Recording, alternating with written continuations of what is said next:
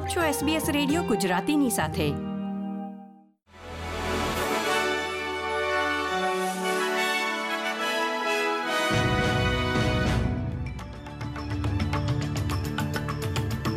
નમસ્કાર. શુક્રવાર સત્તરમી નવેમ્બરના મુખ્ય સમાચાર આપ સાંભળી રહ્યા છો વત્સલ પટેલ પાસેથી એસબીએસ ગુજરાતી પર. ઓપ્ટસના ચીફ એક્ઝિક્યુટિવ કેલી બેર રોઝમેરીને સેનેટ તપાસને જણાવ્યું છે કે ગયા અઠવાડિયે જેમ કંપનીની સેવાઓ ખોરવાઈ ગઈ હતી એવી પરિસ્થિતિનું ફરીથી નિર્માણ ન થાય એ માટે કંપનીએ પગલાં લીધા છે. ઉલ્લેખનીય છે કે દસ મિલિયનથી વધુ ઓસ્ટ્રેલિયનો અને ચાર લાખથી વધુ વ્યવસાયોને ફોન અને મોબાઈલ ઇન્ટરનેટ વિના ઘણી સમસ્યાઓનો સામનો કરવો પડ્યો હતો. જેમાં ઓપ્ટસ કંપનીના કટોકટીના સંચાલન તેમજ વળતર તરીકે બોનસ ડેટાની ઓફરની પણ હાલમાં તપાસ થઈ રહી છે. પોતાના પ્રારંભિક નિવેદનમાં કેલિબે રોઝમેરીને વધુ એક માફી માંગી હતી અને ખાતરી આપી હતી કે આ પ્રકારની ઘટનાનું ફરીથી પુનરાવર્તન થશે નહીં. વડાપ્રધાન Anthony Albanese Asia Pacific economic cooperation leaders સમિટમાં ભાગ લઈ રહ્યા છે. આ બેઠકનો મુખ્ય આશય ક્લાઇમેટ ચેન્જ અને ક્લીન એનર્જી પર કેન્દ્રિત છે. આ ફોરમમાં અમેરિકા, ચીન, કેનેડા, જાપાન તથા ઇન્ડોનેશિયા ભાગ લઈ રહ્યા છે. વિરોધ પક્ષના નેતા પીટર ડટને જણાવ્યું છે કે હાઈકોર્ટના ઐતિહાસિક ચુકાદા બાદ ઇમિગ્રેશન અટકાયતમાંથી મુક્ત થયેલા ગુનેગારોનો ભોગ બનેલા લોકો ભય હેઠળ જીવી રહ્યા છે. સરકારે સોળમી નવેમ્બરે સ્થળાંતર કાયદામાં નવા સુધારા રજૂ કર્યા હતા જે મુક્ત કરાયેલા કેદીઓ પર વધુ નિયંત્રણો લાદશે.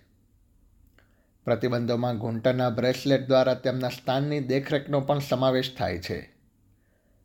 પીટર ડટને ચેનલ નાઇન સાથેની વાતચીતમાં જણાવ્યું હતું કે હાઈકોર્ટના નિર્ણયથી ઓસ્ટ્રેલિયન સમુદાયમાં હજી વધુ ગુનેગારોને મુક્ત કરવામાં આવી શકે છે.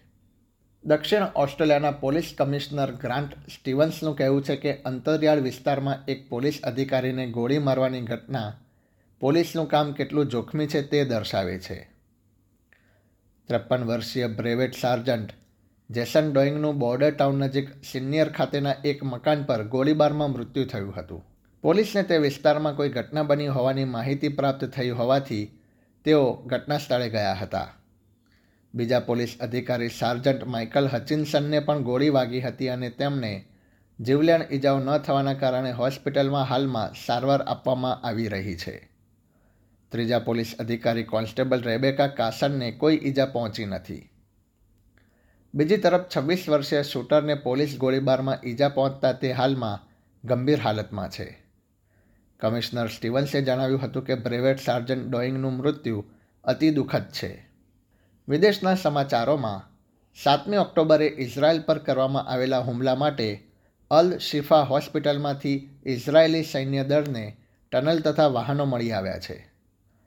ઇઝરાયેલના સૈન્યદળના પ્રવક્તા એડમિરલ ડેનિયલ હગારીએ જણાવ્યું હતું કે રક્ષાદળ હજુ પણ વધુ ટનલો શોધવાની તૈયારીમાં છે. બીજી તરફ, હમાસ અને હોસ્પિટલના કર્મચારીઓએ આ આરોપોને નકારી કાઢ્યા છે.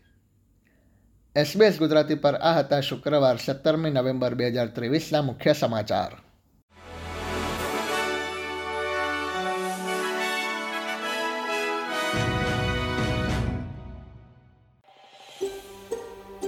આ પ્રકારની વધુ માહિતી મેળવવા માંગો છો?